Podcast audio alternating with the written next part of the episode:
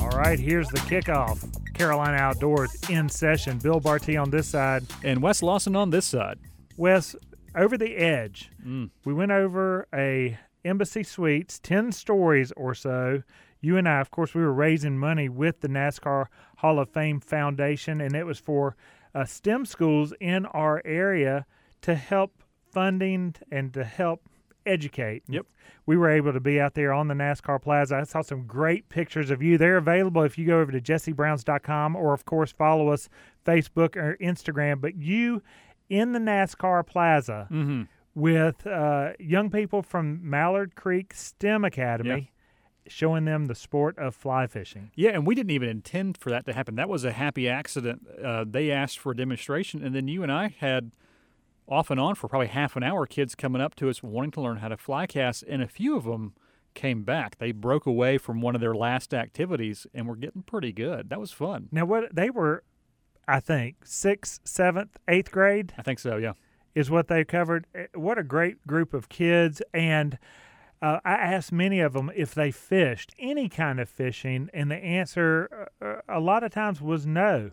It was new to them, and I wondered what what the fear factor in them may have been. It seems mild, but you have two guys out there in the middle of downtown Charlotte, practically in in front of a race car, and you've got people uh, rappelling off of the Embassy Suites next. I wonder what what they thought or if they had any fear or trepidation at all before they grabbed hold of that fly rod and began learning how to cast for the very first time. I bet a few of them did have some trepidation. I know the first couple did not. They came out with such enthusiasm and were so energetic in their cast. I don't think they did. But everybody else who was in that plaza had some fear and trepidation. Not because of the fly roll. There were a few who I think wanted to come cast but didn't. Yes. But it was more the rappelling or fear for the rappellers than it was anything else. Well, of course, you and I hang our hat over at Jesse Brown's Outdoors. 52 years Jesse Brown's has been outfitting people in the Charlotte community, in the Carolina community for trips close to home, but also across the globe. And many times through that outfitting, we get to see people's fear or mm-hmm. or, mm-hmm. or shyness or resistance or worry or anxiety that they have before they do any sort of adventure. Now, for some of us, it may seem like the simplest thing. I just want to learn to ride a bicycle. Right. Um, we've talked on this program about adults who never did learn how to ride a bicycle, but then they step forward and and tackle that that new thing, uh, uh, get over their fears um, to do that. Um, hiking. Hiking is one of the easiest sports to do. Essentially, hiking is a walk, a walk in nature, or a walk carrying your water and, mm-hmm. and snacks. But so many people are, are worried that they do not know how to do it. They don't know where to go to do it, and they don't know if they should do it by themselves or if they have to have a group of people to do it. That's a, a, a kind of a, an example of a fear. And of course, on the Carolina Outdoors, um, we're here, and at Jesse Brown's Outdoors, we're here to get over those fears so that people will get out there and enjoy what's free for all of us the outdoors. But, Wes, the over the edge part, I wanted to ask you about that fear, or if you even had any uh, worry before you sat down in that harness, leaned back. Of course, we had protection in there, so uh, you know uh, we're wearing a harness. We're hooked in times two before we lean back, but it's still so very unnatural to be in downtown Charlotte and stepping off backwards of a building. What did you think? Bill, I thought the hardest part was the hurry up and wait. You know, we we were inside in a conference room Yes. filling out paperwork, putting on very nice harnesses, very nice gear from professionals. I mean, they they triple checked before we were escorted to the roof with uh, other rappellers. Went through the safety briefing, which you know when you, when you watch somebody do it, it's like okay, I get it. But then you know I noticed when when I had to get on that little platform just to test it all out, I was like, I feel like there's one too many things to do. There's more. There was more in front of me than I remember Mm-hmm. the last time I rappelled, which was a long time ago, um, and that there was some confusion for me there. Like, oh, well, this is different. Then we got checked again. So all of the safety checks, you know, I knew that nothing was going to happen. I, I, I committed to that belief. It was really hot on the roof. We were on top of that roof for a long time. Um, so hats off to that crew who was there the whole day.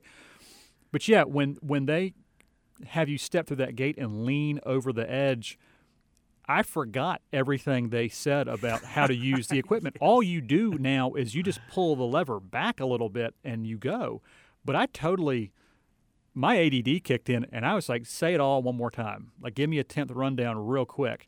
Um, you know, Bill, never mind that two eighth graders went down before us.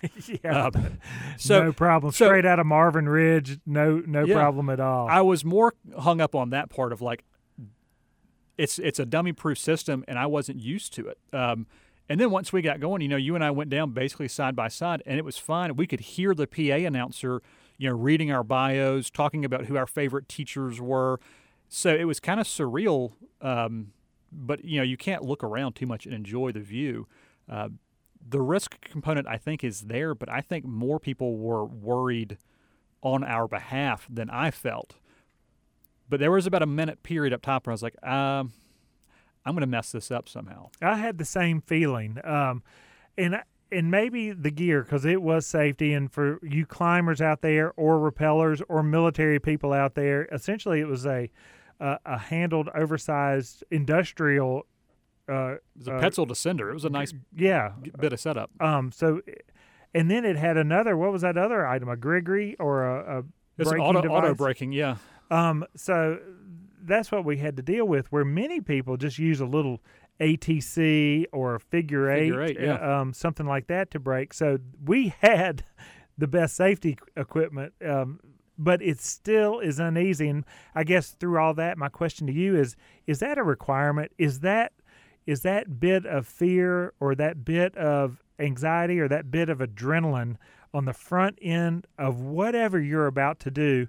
Is that a requirement for the fulfillment of that adventure? So Mm. before the hiking trip, before stepping into a trout stream you've never stepped into before with a fly rod you've never held before, that bit of uneasiness, is that a requirement for the energy and fulfillment that you get once you know that you can do it? This is like when we talked about um, the different styles of fishing a few episodes back about you know lake fishing versus stream fishing. Mm, It's all about the mindset. So if you're going into it like somebody who's excited about CrossFit or Right. or like I'm going to go run real far real fast, you know, it's about that that high energy adrenaline. Sure, you need that. But some people view this as as a meditative release like yoga or walking on their own at their own comfortable pace or some anglers right where it's it's that release or even you know a lot of archery people are like that too. It's just them and this this incantation of we're going to do these things you know one two three. Um, but yeah if you want it to be an adventure i maintain it needs to have that change in energy that change in emotion. Otherwise it's a trip, it's travel, it's an activity. But if you want it to be more emotionally, you have to have that. Uh, you know, for those people who were who were working there, maybe they're adrenaline junkies. Maybe that's just what they do, and it's part of their job. They don't think twice about putting a harness on. They know how to use all that equipment. They do 137 of these a year for us and the purpose of the event, the risk had to be there because people wanted to give for the cause, helping children with education, but they also wanted to see if we were going to lose our cool. You know, would we f- scream? Would we get stuck and freeze up? Like there's that portion to it. Oh, I'm going to send them. There's a little bit of that kind of fun, needling vindication. But for an adventure, I think you do kind of have to have some unknown. It's a bit of character development along the way, I guess, because you're going to finish differently than you started. Yeah. Well, congratulations to you. First And off, you. uh, uh, you, you did have to wait for me because I was getting that third set of instructions. Well, I mean, you know, and my wife called to make sure uh, um, she knew where the insurance policy was and right. that, that the, the premium was paid. well, you did notice that some of the folks before us had to have their shoes taped on because they had inappropriate footwear on, and they don't want you to drop those because you know somebody's somebody's uh, life is at stake and somebody's um, reputation is at stake too. Ah, true. And a quick shout out though, speaking of that, because the person who would get hit if a shoe fell off are the the ground crew, Yeah. and they said that the uh, the top of the building crew gets all the credit, Yeah. but where the action happens, good or bad, is down at the bottom. Well, I- you know, our last 20 feet, we had to belay over an awning, and they make sure that you don't hit the awning because if we had, somebody would have gotten in trouble. Um, yeah, they were working hard. Speaking of getting in trouble, we're going to switch gears here on the Carolina Outdoors because this has made national and even international news, and it has to do with Lake Erie and a walleye tournament. And Wes, um, uh, we had a face-to-face reckoning via social media between two participants uh, as a team, and um, and the people putting on the tournament. And apparently, this had been going on all year. A little bit of cheating scandal. And it's interesting that they would try to cheat with walleye as a fish because walleye, which we do have in North Carolina, stocked over in Lake James, I guess, but you know, most of our folks here we don't see walleye. It's like a perch. Um, they grow larger as they grow longer. They kind of grow in unison that way. It's very proportional. And these guys at the end of a tournament had fish that weighed significantly more than their length would allow. So even even the tournament director was curious, and they they weighed these fish. They filleted one or two open and found 12 ounce weights in there.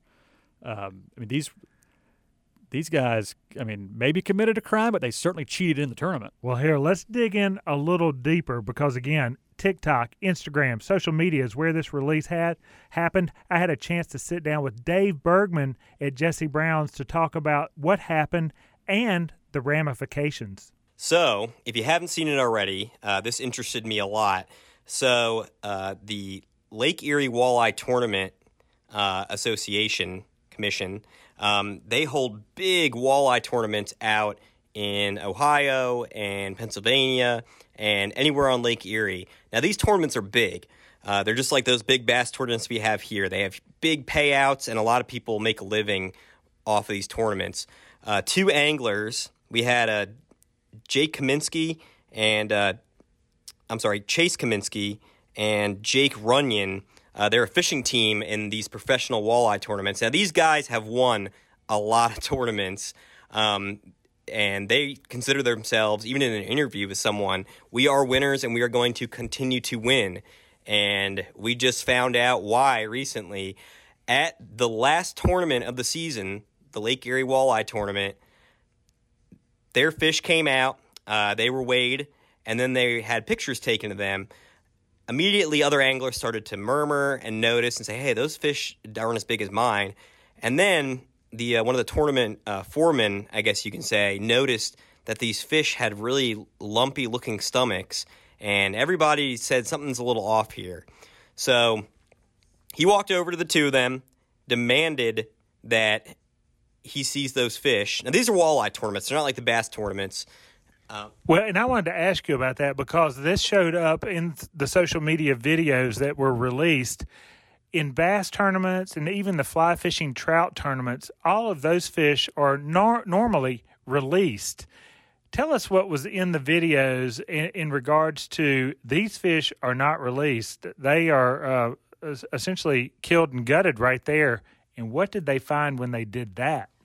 So the uh, the man in charge cut open their fish and found eight ounce lead weights inside of these fish wrap and so to make it so it looked like didn't look as lumpy they've wrapped walleye fillets around these weights and put them inside of the fish so they can have a bigger weigh-in on fish um, this has actually changed the tournament circuit a lot people are going to really start um, considering this in the rules, especially in tournaments where you uh, kill and eat your fish. Walleye are really great table fare. So these walleye um, come in, um, they come in dead because uh, those guys are going to eat those fish. And uh, at first, the two said, "No, you can't. You can't see our fish." And eventually, with some reluctancy, uh, he was able to get in there, gut the fish, and as soon as he pulled out the first one, he yelled, we got weights and fish. And the crowd went nuts. They went over there started making threats yelling screaming. These guys have been robbing us all season. And i mean these you the look on these guys faces it's they were absolutely mortified. Um, their sponsors have all been ripped away. They are never going to be able to fish in a walleye tournament again well, so that's one of their punishments. But were any charges pressed because these guys are fishing for prize money that they have won over the course of a season? Will they be prosecuted? As of now, there is no prosecution.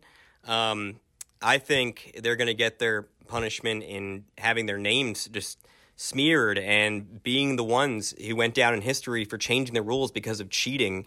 Um, and like I said, they're never going to be able to compete again in a walleye tournament, and they all their sponsorships are stripped away. They want a boat off one of these tournaments.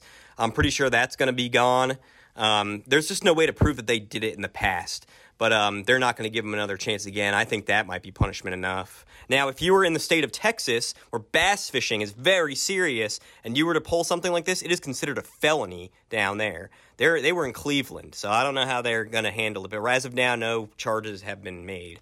And in regards to walleye, you mentioned it and what a, a, wonderful fish it is to eat, but we don't have any walleye down south this way. Uh, we do actually. Uh, Lake James is a very popular place to catch them. So we do have walleye fisheries here.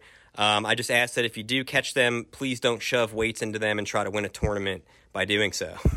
That's Dave Bergman here on the Carolina Outdoors. Thanks a bunch, Dave. You got it.